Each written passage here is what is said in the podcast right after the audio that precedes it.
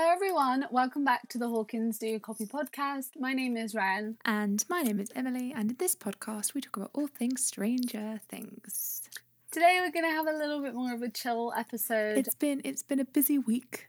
It's been a busy Yeah. couple of weeks actually. I think it's been like uncharacteristically busy. That there's been weddings, there's been work, work in a global pandemic. I mean, who would have absolutely thought it? Not me. it's been a wild time. There's been A&Es. There's been scans. It's just, it, it's a wild time. So we figured that coming back to the podcast today, we would just take, take it easy in pajamas. I mean, I'm not wearing pajamas, but you do you. Thank you. Speak of taking it easy, sometimes you want to take it easy on different platforms, and there are many Mhm. platforms you want to take it easy with us on. And those platforms are Spotify, Apple Podcast, Google Podcast, and Stitcher at Hawkins Do You Copy. Then you can find us on social media at Instagram, Facebook, and Twitter at Hawkins Podcast, and then Tumblr and YouTube at Hawkins Do You Copy. Interact with us, find us, talk to us. Question of the week. Two weeks. Some weeks. It's been a couple of weeks. We asked you, what are your favourite moments on the show? And we, we got a few. We got a few favourite moments. All of them, weirdly, were season two. So these favourite moments were Will standing up to the Mind Flayer. I really like that moment, actually. I think, like the moment when he's on the field, and I think I've seen that the behind the scenes shot as well, you know, where they've got like the blue screens yeah. all around and just the camera panning and him kind of standing there just shaking and it's just it looks a lot cooler in show mode than it does in behind the scenes but regardless it is a good moment. It's a cool moment. Um El's return in season two. You think all hope's lost? Bam. There she there is. she is. Um but no just all the reactions in that and like mike's reaction after i think it's just very very cool. I appreciate. Um when Kali says your friends can't save you and El replied no but i can save them it's just i think yeah it's just a good moment for her as well that she's finally just been like actually you know what i'm gonna live for me and i'm Yeah. gonna do what i want to do like regardless of what everyone else and that's kind of carried on for season three as well when we see her at the mall she's like "No, we make our own rules and Yeah. all of that kind of thing so it's just nice what is your favorite moment Um, it can be from season two it can be from not season two I I don't know. There's so many like really good ones. A lot of them involve Joyce. I've said before, I really like the intro to season two. I do really like the intro to season two. I like the way that they played with the kind of the music and the transitions and reintroducing us to the characters and then post the like intro we then get introduced to newer characters you know like bob with the pumpkin like trick or treat bucket and Murray, like the bit where Murray shows and he's like, "Get away from me!" Like that's really funny. I just think that that's all done really well. Um, I really like the bit where Hopper and Joyce are sharing cigarettes and they're kind of like reminiscing. I think that's really cool. Um, and I do really like Robin's coming out moment in season three, and also when El sees them all for the first time and kind of has that moment of, "I can do what I want to do." I really like that. i really like the shed scene Mhm. just pre should I stay or should I go playing, and also after should I stay or should I go playing, like when he's doing the Morse code, and then just I think Noah's reaction, just as he's trying to, like, as he's really trying to hold back the mind flayer, and I guess as the mind flayer as well, and just that whole let me go, and then the voice changing in the edit, it's just I, I, that always sticks out to me as a creepy moment, and also the moment when he is in the hospital. Uh, you've just woken up from after the fire burning situation. yeah. And it's such a small moment, but when they ask him, does he recognize who Mike is? And as he turns around, it's just like his eyes go first. And then he's like, that's my friend, Mike. And it's just, it's so creepy. And yeah, you can kind of look at it like, oh, he remembers his friend. But I look at it every time, it's like, oh, that's awful. That's the mind just- flayer. Yeah, and it's, uh, I, I, I love it. I, all my moments are Will moments. Are we surprised? I mean, absolutely not, but you're absolutely correct. And Noah Schnapp should have won that Emmy. I, That's a I'll, I'll I'll give enough on. one. I will give enough one. Um, in season one, when Mike says the Demogorgon is tired of your silly human bickering, iconic, absolute iconic good. moment. So today we have scoured the internet, and because we were thinking we want to do something on theories, and we were talking about some of this a while back. Actually, like how can we kind of bring it in? How can we analyze without, you know, overly like thinking too much of our own opinions and that kind of thing. Mm-hmm. And we looked on Reddit, a hotspot for theories, to be honest. Everything's on Reddit. Like, I don't think there's anything that's not on Reddit. I think you could find anything if you dug enough on Reddit. Um, so um, Reddit, no, Reddit is the Reddit is a brilliant website, and I love Reddit for theories and forums and discussions. But Reddit is the like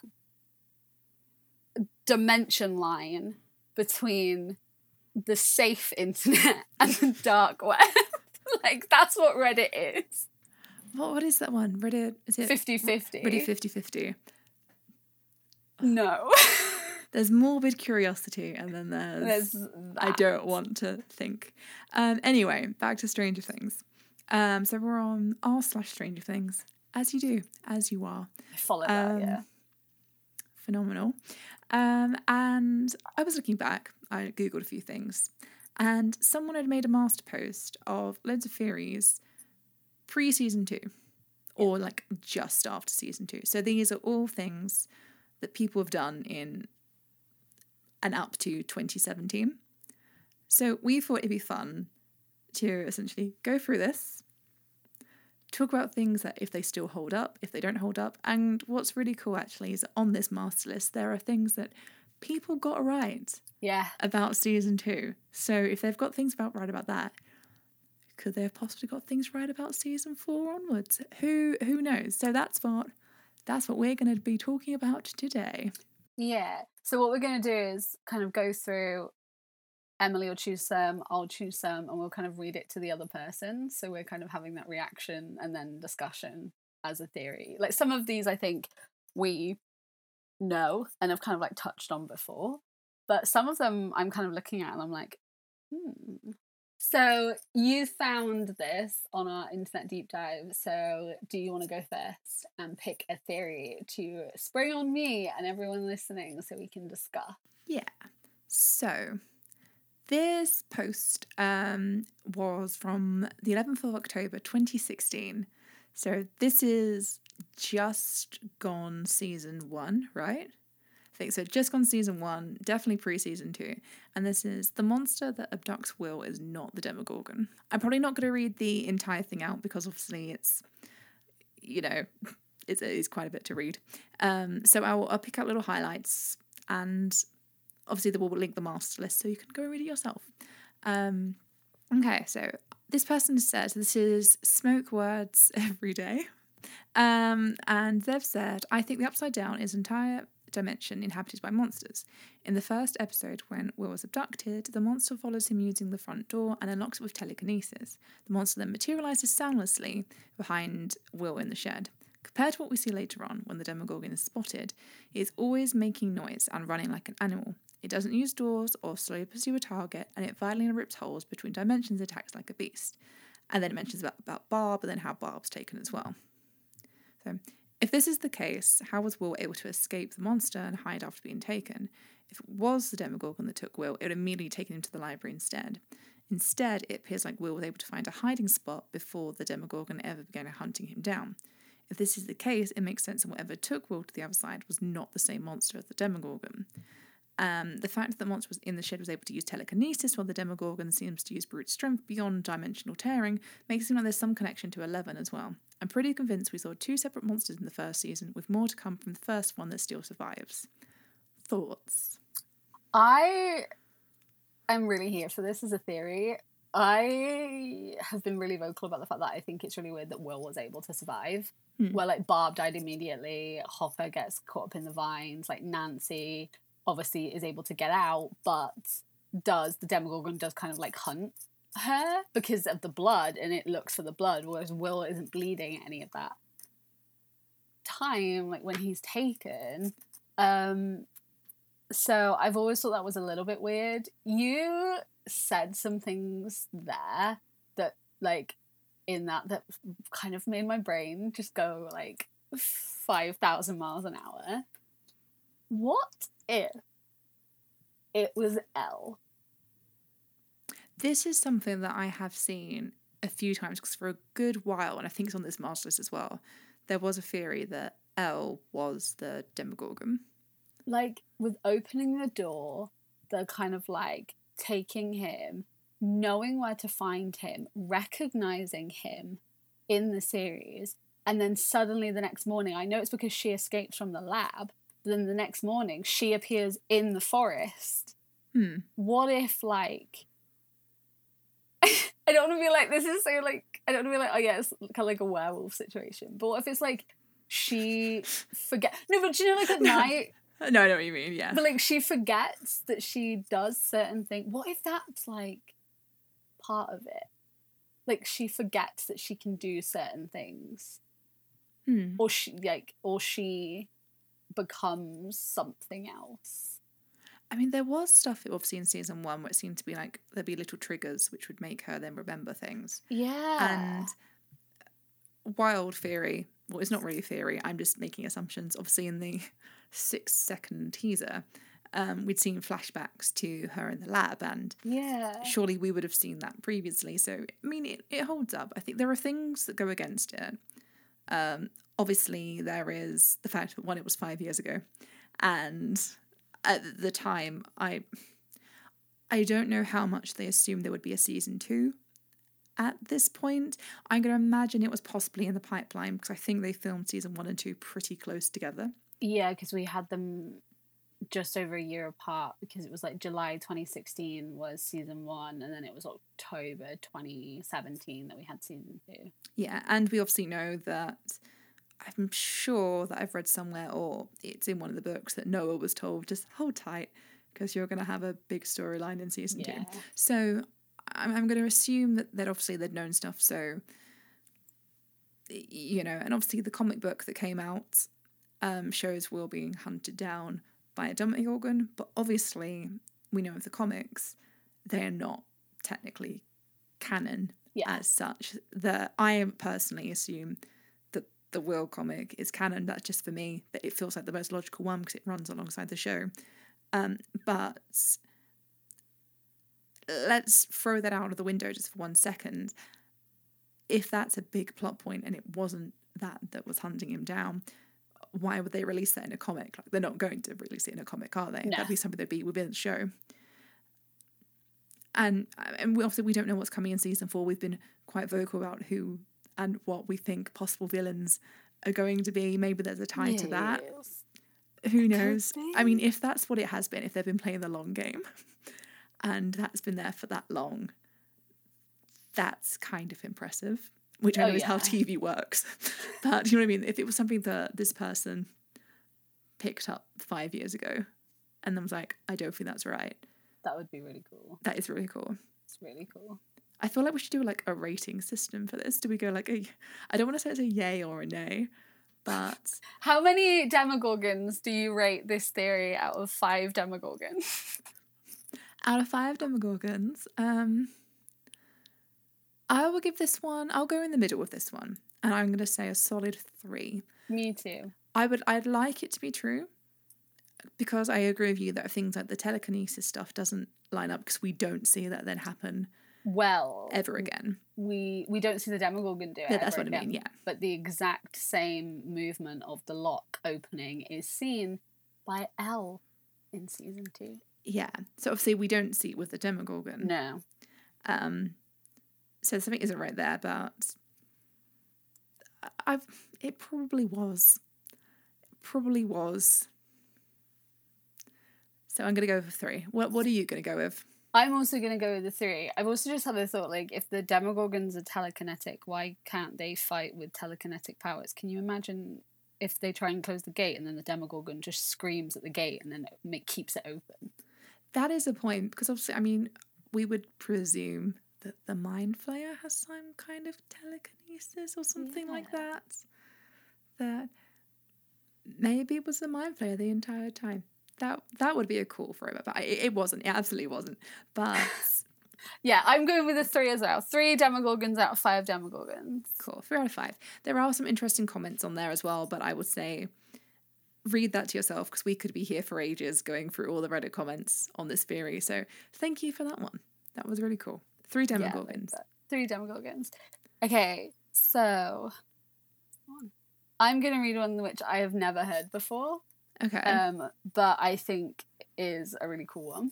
hmm So it's essentially that Terry's sister, so Aunt Becky, is not actually Terry's sister, but she was put there by MK Ultra to monitor Terry.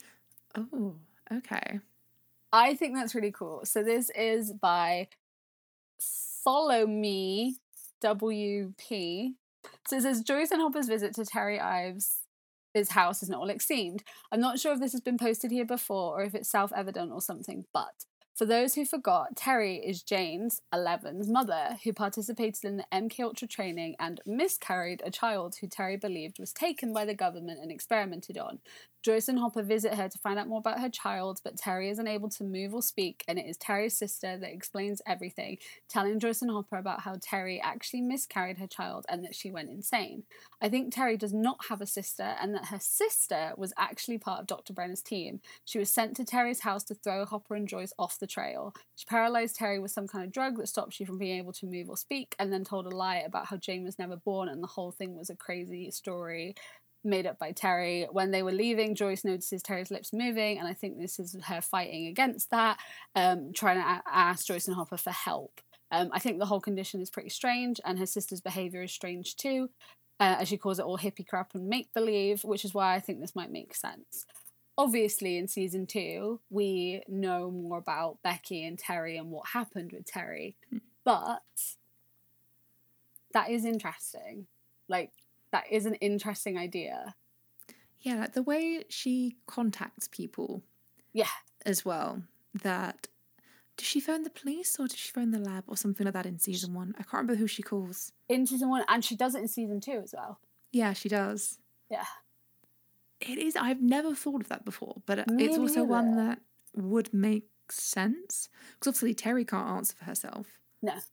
We see she's mentioned in the book. I'm sure Becky's mentioned in the Suspicious Minds book, isn't she? Let, let's presume she is. But then again, that goes with the kind of thing from the previous theory of the comics that if there was something like that plot wise, they're not going to announce it in something they're not expecting people necessarily to go out their way to read. Yeah. Yeah. So, I don't know. I th- I just think it's kind of cool. Like, I, it is. I think you think okay. Then season two came, and you know she says that El can stay with them, and she's like much more like open with everything. And then she calls. Then she goes to call the police. Like hmm, that's what's interesting is like if your niece, if this member of your family comes to you and you know that something is shady because your sister has literally become completely unable to speak for herself and look Mm. after herself and is so unaware of so many things. If you've seen that happen and then this child who you were told had died is now alive and is able to do these things, why would your initial thought be to go and contact people that you think were hurting her in the first place? yeah, Why are you doing that? That wouldn't be my first thought. My first thought would be try and keep her as safe as possible. hmm. yeah, that is that is true. Actually, that I mean, it's one of the things that I don't know what I'd do in that situation. If I if I really think about it, I mean, I wouldn't necessarily call the lab, um, No. that kind of thing. But I don't know. Does she call the lab? I, I don't know. Am I or, make, or am I making up that bit of information? She calls some people She that are calls someone of that- higher up, right? Yeah, I want. I don't know if it's police, I want to say it's police. but she still goes to an authority when I feel like Hmm. you wouldn't. Not Yeah. necessarily, not immediately, not the same day she just arrived. I feel like you try and sort out the situation first. Yeah. It's that tricky thing where logically, maybe you would, because it is a random child, Mhm. essentially, who has turned up, that you're kind of like how Benny does in season one, where naturally the thing you do is call like the child services and be like, I found this child that's come here, looks really hungry, Yeah. something isn't right. Well, that that makes more sense to call like some kind of like social services. Like that definitely makes sense. I feel like Benny Hmm. doing that makes more sense. I don't. I- I feel like Terry tries to call Hopper, but Becky, not Terry. Terry Becky, can't do Terry much. I feel like Becky tries to call Hopper, but she also still doesn't know who he is. But I, I do get the logic of being like, we need to find out she's okay. Hmm. But also, it's just weird that she does it the same day. Yeah. Interesting. What date was that one posted out of interest? Um, so this was posted just as four years ago. Okay, so that's potentially just before, let's say just before season two then. It's just one, then. before season two, yeah. Um, and people are saying, I think, I think if Brenner were actually concerned about Terry talking to Hopper, he would have sent over the lady to kill Terry. Otherwise, what's the point? Yeah, that is, that's the point. I think Brenner is someone that Brenner's not stupid. He's going to cover his tracks. Yeah, and if he thinks for a second that, even though he knows that Terry can't do much, so to speak, Mm, um, if he thinks for a second those powers could still be there, if she tries to find her mum, mhm. um, that they can communicate in some way, then I think he would kind of go, "Goodbye, Terry." yeah, see, yeah, this is really interesting because it says um, you could argue that it would have been very suspicious. So this is the original poster said you could argue that it would be very suspicious if they killed her. So maybe Dr. Brenner's team figured it'd be better for Joyce and Hopper to hear a lie to try and throw them off than to find out Terry had died recently, which might have made made them more determined to find out the truth. It's possible Uh, they yeah. killed her. Yeah, exactly. And then this is obviously not before season two because it says it's possible they killed her off after this visit, but we won't know for sure. And then someone replies and said, I did think about that before posting, but I think Benny getting killed outright for no reason proves otherwise. There these are people who think their government contracts, or in fact they are the government, I'm still not sure which at this point, will keep them safe regardless of how they do and how fishy it looks. They killed Benny simply because he interacted with the girl, and instead of sending literally any other female employee the company has, one that Eleven doesn't know perhaps, they send Agent Frazier. And because they send her, they know Eleven is going to run, so they have to send guards and such. And because of that, Benny has to die. Because why would a lady from social services has social services have armed guards who are going to physically restrain the kid? Um, it's saying there's lots of incompetence and laziness in that decision, and I think he would handle the Terry situation similarly. And I find that really interesting because yes, Mm. they kill Benny for absolutely no reason, yeah, but why did he send someone that El is going to know? And also, surely if Hopper can find Terry, Hmm. Brenner knows she's still alive. Why Yeah. is she still alive? The only thing I could think of then is because he has done all the damage he can do to her, essentially. She can't interact, she can't do anything. She essentially has to live through. If you think about when Eleven sees her, why don't Yeah. calling her Eleven. When El sees her um, memories, I guess, it's like the same things over and over that breathe, sunflower, and it's just that she's, day. she's stuck in that. He's he's essentially killed her without killing her, and she has to live with that, which I guess in his mind is almost worse than death. Yeah, it's an interesting theory because I think it Mm. kind of. I think a lot of, especially in season one and two, was there was a lot of you don't know who you can trust. Yeah, And I think Becky is definitely an interesting, Hmm. An interesting one. That's a theory. What what do you? How many Demogorgons out of five Demogorgons do you rate? I'm gonna give that one a reluctant one, but I wish it was a four. I'm gonna give it a two. I feel like if I had read that directly after season one, I would have given it like a four point five. I'd have been like, yes, I love this. This sounds really cool.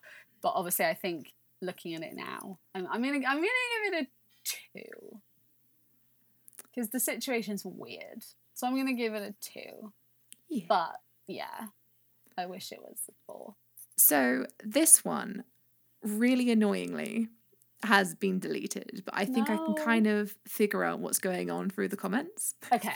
So this was posted. Literally, I think it's the username's been deleted as well. It was posted by bracket deleted close bracket um, on the 9th of August 2016. So this is literally just gone. And this one was Eleven will die by using too much of her powers, slash, her powers suck the life out of her. That's so interesting because of season three. Yeah. Continue. So literally the only part of this I can see is so I have a creepy theory about Eleven. And then it goes deleted. Um but then yeah, it's so irritated. But for me, it's the comments that are really interesting Okay. because some of the things they're picking up, and this is also by someone that's been deleted as well, and said, What if the others aren't dead? And each one opens a different parallel dimension with a different creature that somehow mirrors the test subject. that would be so cool. Yeah. Oh my god, if there's like 11, potentially, if El's the last one, 11 different universes. Yeah.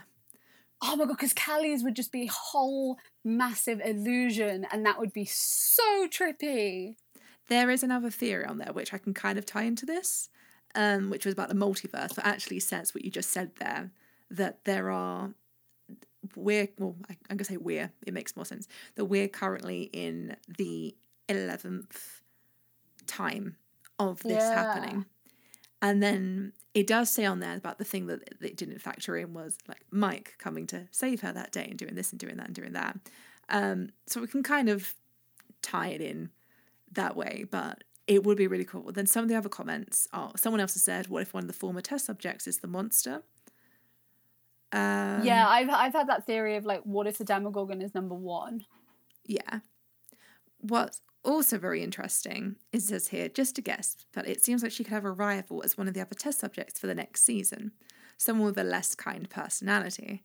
It'd be really sad if using her powers lowered her life expectancy, but it makes sense if they did that given the nature of her powers. If you think about what's actually said in season two, uh, Kali, arguably the Yeah. rival test subject in a sense, Yeah. and then him looking at her, um, well, in like the mind illusion, saying, "You have a wound, a terrible wound." That, yeah, that's so interesting. Hmm. I really like that idea. I would love the idea that there are 11, either this is the 11th cycle or there's 11 different test subjects. I would love that. Yeah. It's yeah, a lot of the, I'm really annoyed this one isn't there. um because a lot of the comments are very mixed. They're saying that you bring up really good points. Um, this person said, "Well, if, if she's still alive after what at the end of the first season, I assume she's fine. I mean, she used so much power, she vanished along with the monster. If she can recover from that, I don't see why it would lower her life expectancy. But you bring up a good point, regardless. Oh, nevertheless, sorry. But I just think knowing what we know about season two, what's been said, that yeah, it it was illusion, Brenner, but surely that isn't coming out of nowhere. Like, no. That comment, like, does Kali know something? And obviously, we know um, the Mind Flayer clearly wanted her for something in season three, whether it was to make a point or whatever. And then the bite, her powers completely drained. She was not well in that situation. So I, I don't know. I, there could be something in that. What if Hmm. you can only safely Hmm. interact with the monster that is in your parallel universe? Yeah. So her being bitten by the Hmm. mind flayer took her powers Yeah. because that is not the monster of her dimension. Yeah. So Oh. she has the Demogorgon, Hmm. but the mind flayer attacks her. Yeah. She can't defend herself. Her powers get taken away. Hmm. And then what if Will? I know where you're going with this. What if. Will? Hmm. What if he also has the powers Yeah. and his is the mind flayer? I mean, I have said multiple times, I I would love it if Will was the mind flayer because he reacts so differently to Billy that Will, in a sense, he he can't hold back from it, but he's quite calculating that. Whereas Billy is predictable. And, And- Billy is killed and completely taken over by it. Will is able to fight almost as if that's like, you know, dem- the Mind Flayer attacks. Hmm. The Mind Flayer attacks El. Yeah, so then her powers are taken away, but she's able to easily fight the Demogorgon. The only thing that slightly goes against that is that if the Demogorgon did take Will in season one, like we think it did, yeah. he was able to get away from the Demogorgon, whereas that wouldn't have been his ah, monster. But if you think about it in the comics, if we're taking them as canon, for example, what do we see at the end of the Will comics? The Mind Flayer. Mind Flayer. What if the Mind Flayer is the biggest one then? So it kind of makes you, if you're in that dimension, you're sort of in, you're like invulnerable to the rest of the monsters. Hmm. Whereas El's only ever been in the Demogorgon version, Yeah. so she isn't invulnerable to the other one. It's interesting. As I said, I am very annoyed that this theory is not on there, like properly. Yeah, But it would be really cool. And once again, that is one that if this was predicted immediately after season one, like pretty much immediately, then I mean, it all does tie into, though, the idea of something that's been there from the start, deep rooted. Stuff like that would be deep rooted from the yeah, start. it's been there since the beginning, which is Yeah. what they've said for season four. yeah. I don't think you realize how much I'm in love with the idea that each number had their own universe. That wasn't even the creepy theory that was deleted. I'm like actually a bit obsessed with that. yeah. That would be so cool. It does make sense then why El has her own void. Like if you think about the way we see that, arguably that I mean, I'm not presuming Will's a number. I feel like we would know if Will was a number.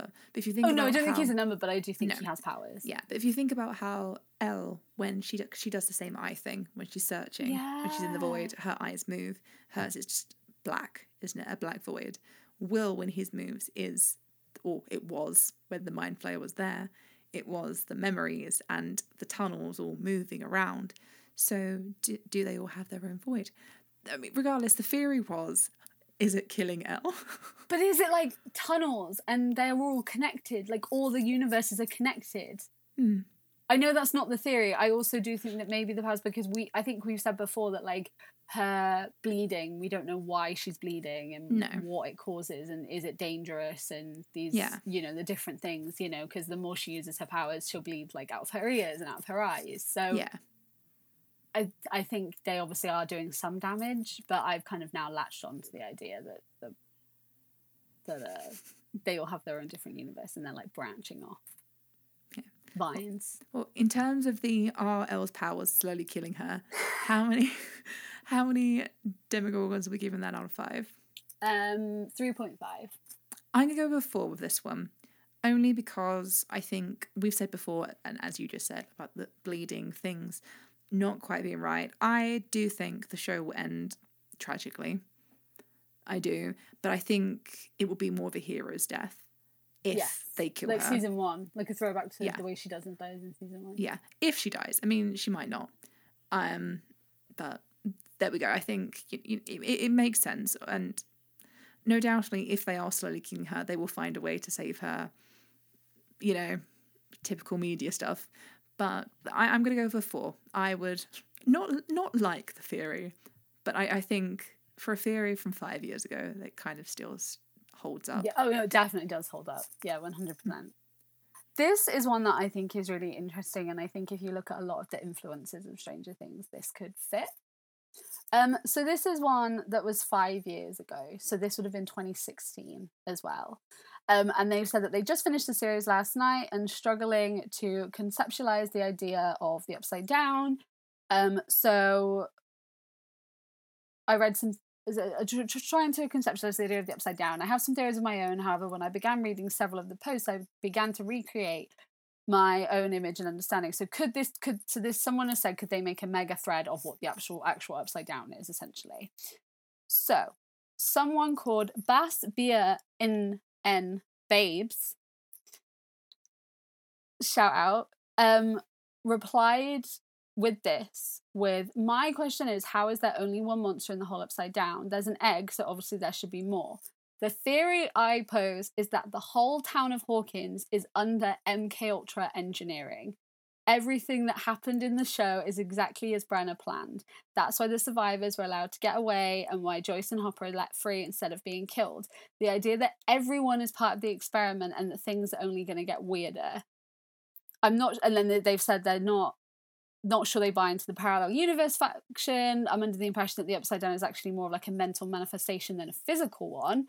It's like a virtual reality is being projected into being that's only visible when the person viewing it is aligned with its spectrum, which requires passing through the gate or finding an edge that allows someone to pass in to phase with the upside down. It also pushes those trapped in the upside down out of visibility to those not in phase.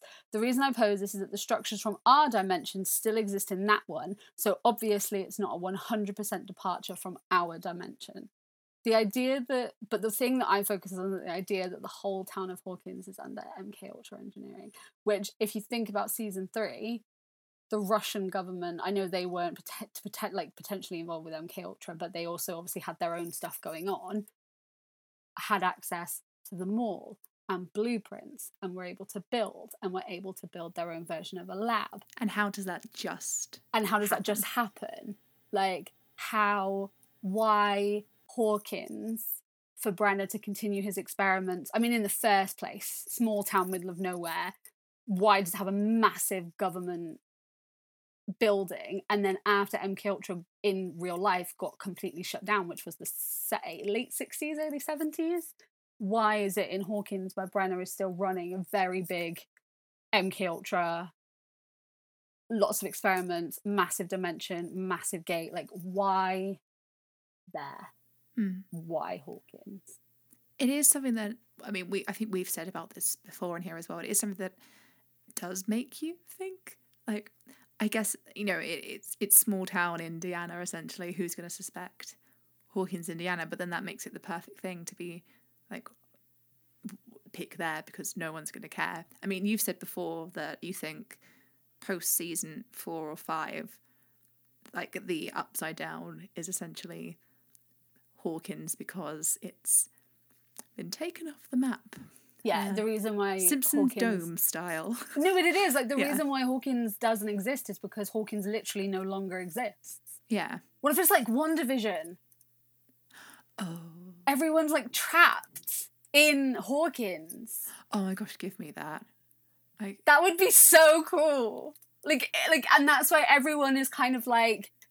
That's why there's like weird things that like go on, but like weird, like unexplainable things, and like people that kind of pop up out of nowhere, and like all of these, like, oh my god, like that would be- scene in the park when um, Nancy and Jonathan are there, and then s- somehow everyone is just yes, from the lab in some way. like there's a scene in it chapter two Hmm.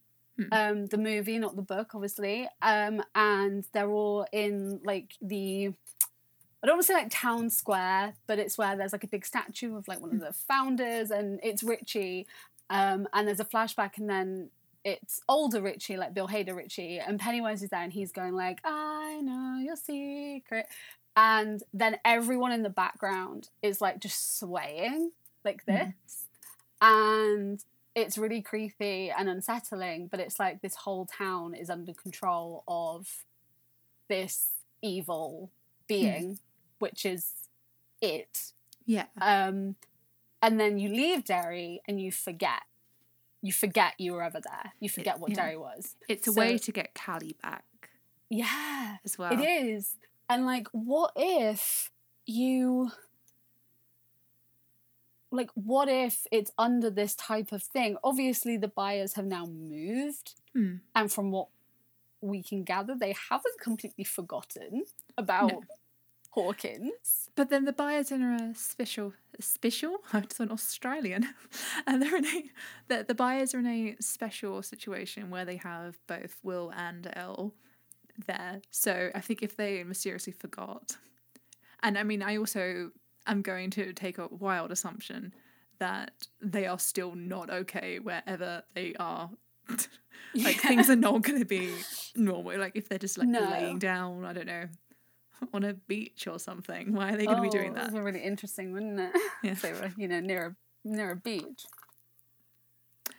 Anyway, But I I think that could be a really cool theory, like the idea that there's parts of Hawkins that are just under control. Um, and I mean that could explain why Becky calls the police, why they send specific people to Benny's, Hmm. like why everything feels connected. Like we don't know like backstory stuff. Obviously, we know people can leave. Dustin goes to camp. Like we know people can leave Hawkins Hmm. but I, f- I do find it like interesting. I, I- there is something off about Hawkins as a place. yeah, So I don't know. I think that could be really cool as a theory, like Hmm. doing some kind of experiments and culture. it would be quite cool. I think. Yeah, we know Stephen Yeah. King, King is an influence, and we also know Age of Ultron, which is the first film with Wanda in it. Yeah. Oh, you know what? G- give me Wanda in Hawkins. Like, like Just g- give me- Elizabeth Olsen Just Elizabeth Olsen just turns up and, just Paul Bettany. abs- yeah. Who is it? White Vision at this point? Who even Who knows? knows? And just no one questions it. They're just like, oh, it's just a white. It's just our new neighbor Wanda. I think we can say that the the thing with Hawkins is that it was not El, it was not Will, it was not Brenner. It was actually It, it was actually Wanda. no, Oh, it was actually Agatha all along. it was Agatha all along. Long. Anyway, okay. So How many Demogorgons? I'm gonna rate that one like four. M- Not because I think it's legit, but because I feel like there could be something weird about Hawkins in general. I feel like Yeah. Hawkins could be blown off the map potentially. I do think there's more dodgy people in Hawkins, which was proven in season three Hmm. with like the mayor and everything. Um, and also I really love the idea, so I'm gonna I'm gonna give it four Demogorgons out of five. I'm going to do like I did on the first one, and I'm going to go in the middle with a three. Not because I don't like it, but because I think I'm going to play it safe. I'm going to go down the, the coward route And- not. and go, I would I would like it to happen. I don't know if it will be as extravagant as that. No. That I think it will be in a more simplified sense, in sort of Yes. a. It, it's more to do with El and the lab rather than the entire town, so to speak. But I, I, I would like it. Yeah, maybe Ted Wheeler isn't actually just like unaware. Maybe Ted Wheeler's in a trance Because of Agatha. because of Agatha. there we go. what a crossover. What That's a a fanfic ready to be written. So there is one more, one more theory on our list. Um, it's the same theory, but it's been posted twice on there, at both from four years ago. So I think these are both these are both post season two. Let me see how far from. Sorry, I said the beginning. So these are both post season two. Yeah, they've got October and November 2017. Um, they say it's a joke. I don't know if it is because it stresses me out from day to day, and it's one we've mentioned before. But the idea that um, it is all a massive D and D game. Um, so I'll start with the nearest one first. So they have gone with so their idea first of all is that why they think it's just a game of D and D is because there is a moment in season two, um, where in the tunnels it says Dustin was described as a bard of the party. In D&D, bards have a power called speak with animals. You can comprehend and communicate with animals. You are able to ask questions and receive answers from the animals. If an animal is friendly to you, it may do some favour or service for you. In season two, when they're in the tunnels, we see, and they've put little a screen cap here. Says, Hey, it's me, it's me, it's just your friend, it's Dustin. Will you let us pass? And then he gives the musketeer's bar, and off they go. He's done a favour. That is their argument for that, that there. Because that actually shouldn't work. He shouldn't be able to give a Three Musketeers bar to an animal which is so brutal and willing to kill Hmm. as the Demogorgon is. Yeah. and yeah, okay, fine. He had it as a baby. Yeah, like he, but like I feel like the Demogorgon isn't going to be thinking, yes, that's Dustin.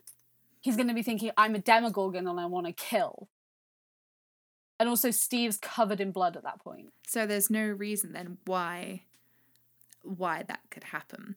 I mean, the comments in there saying, according to an interview on Beyond Stranger Things, the Duffer um, brothers could actually pull out D&D manuals to flesh out their ideas. The Mind was originally called the Shadow Monster, then they went to the book to look something up and relate it to the D&D theme. So it could be, I mean, we know that D&D has been a massive influence throughout yeah, like a huge and like the anyway. the upside down is a part like it, it is a thing in D and D, you know, and like I will say though, it was originally called the Nether, so that It also was- ties in with that comment of, you know, maybe they've just looked it up and thought, actually, you know what, it, it, it makes sense to tie that across, um, but that is their opinion on that thing. But it does also say as well. A lot of people in the comments going, "Speak Final was a low level skill that could be used by a few classes." But yeah, but the main point is it's a very D and D moment. yeah, So, regardless, you know what I mean. It's it, it's a moment that can tie into that. Um, but yeah, this person also said that obviously the way their classes also react to their personalities, which we've spoken about before. Yes. We've spoken about the parties and how they actually relate to their D and D things of how Dustin being a bard, Lucas is a ranger, Mike's a paladin, and Will's a cleric or a wizard. How it's he he he's, Will seems to change. yes, Sometimes he's a wizard, sometimes a cleric. I think he's currently a cleric. But let let him do what he wants. he's been through enough. Anyway, uh, the second supporting thing was also posted four years ago. Um, this one was on the 9th of November, so a few days after Stranger Things Day. Cute. Um, so that their title is Hawkins is setting up a campaign of a tabletop RPG being played by off-screen players.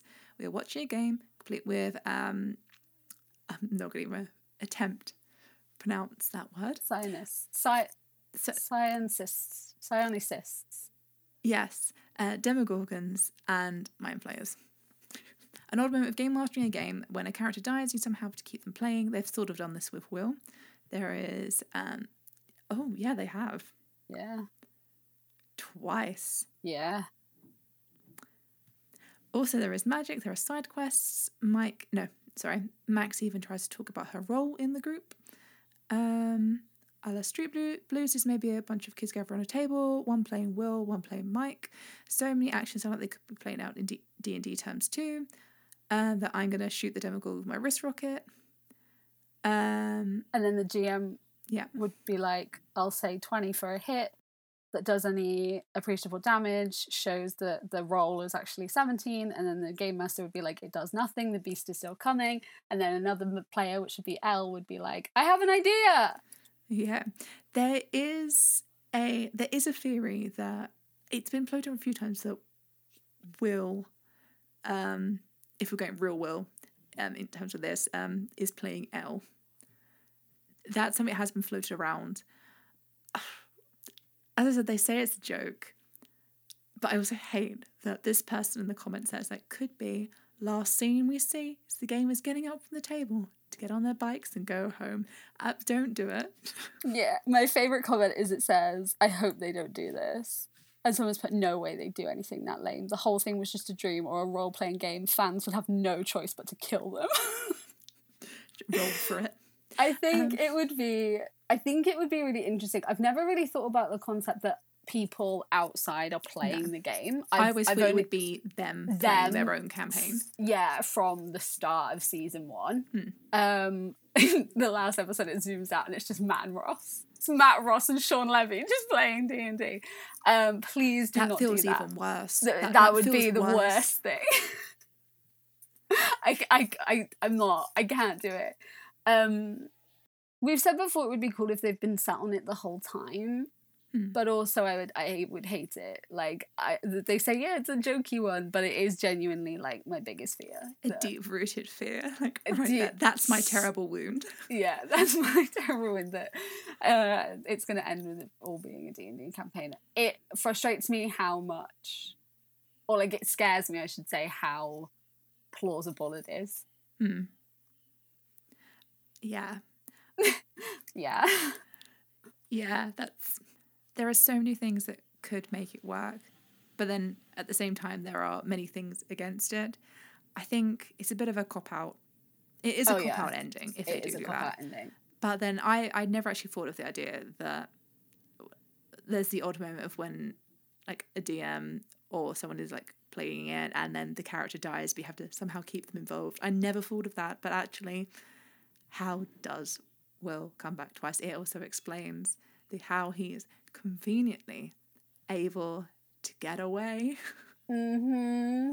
because they're like, no, you have to keep involved. Yeah, like because it's hard. Like I've obviously DM'd just the one campaign of the Hunt for the Hustle Hydra, the Hmm. series that we're doing in here, and like it was that time when we were playing, and there was like because there was only two of you, and you have to like change the amount of people that you're going to encounter to fight because otherwise you stand no chance. Yeah. I will say spoilers for later on though. There was one moment where I generally do not know how we did it still. It's like, No. oh my gosh, he just missed every time. like every time. Um so yeah, I've never really thought about that, but that makes sense. Like Lucas being like, I'm gonna use my wrist rocket and then it not hitting. Hmm. Interesting. Oh my god, it stresses me out. I hate how plausible it is. It is a cop out, and I feel like Matt and Ross Duffer would know it's a cop out. And I don't But is feel it like then they would, precisely why they would do it then? but that's precisely why they would do it, just to annoy everybody. Yeah. Please don't do that, Matt and Ross. Okay. How many how many demogorgons out of five are you giving that one? Oh, I hate it. I just give it like four because it is quite plausible. Which I just I want to give it zero point five, Just one of the petals. is one of the petals. but it's gonna have to be it's gonna have to be four because I think it's quite plausible. I, I think reading some of the, I mean, we, we've said before that we think it could be a thing. Reading some of these, especially that comment about keeping the character alive, makes me think that's exactly what they're doing. Um, so yeah, I'll go with a a reluctant four, maybe four point five. I'm feeling fancy. that that's what I'm gonna go with. What is your favorite theory out of the ones that we've discussed today? I do quite like that one. I'm not gonna lie. I do like the idea of the D and D campaign thing. I'm. I never would have thought of the Becky one, No, me neither. That that was like a real big like. Oh, okay. but I think I do like the idea that somehow the entirety of Hawkins is under the MK Ultra control in some sense. I think if they can pull that off correctly, that's really cool. I really like that. I really like that one, and I like the idea maybe that all the numbers have their own parallel universe. Oh yeah, I forgot. I forgot I mentioned that one. That would be cool too. there are loads on here, so if you're interested, we can always go through some more another We do a part two. Yeah, We'll do a part two at some point. Yeah, let, let's do a part two at some point. But if you want to hear a part two, there are places you need to find us first, obviously. Um, and I'm going to find a better way to do these at some point. because we're just mixing it up. We'll, we'll settle on something eventually. We're just fine. playing with the system. But those places, those places, meanwhile, they are Spotify, Apple Podcast, Google Podcast, and Stitcher at Hawkins Do You Copy. Um, then you can find us on social media at Instagram, Facebook, and Twitter at Hawkins Podcast, and then on Tumblr and YouTube at Hawkins Do You Copy. Find us, interact, talk. We love the attention. We absolutely do. I thrive on it. Absolutely do. But thank you guys for listening to this episode of the Hawkins Do Copy podcast, and we will see you next week. Over and out.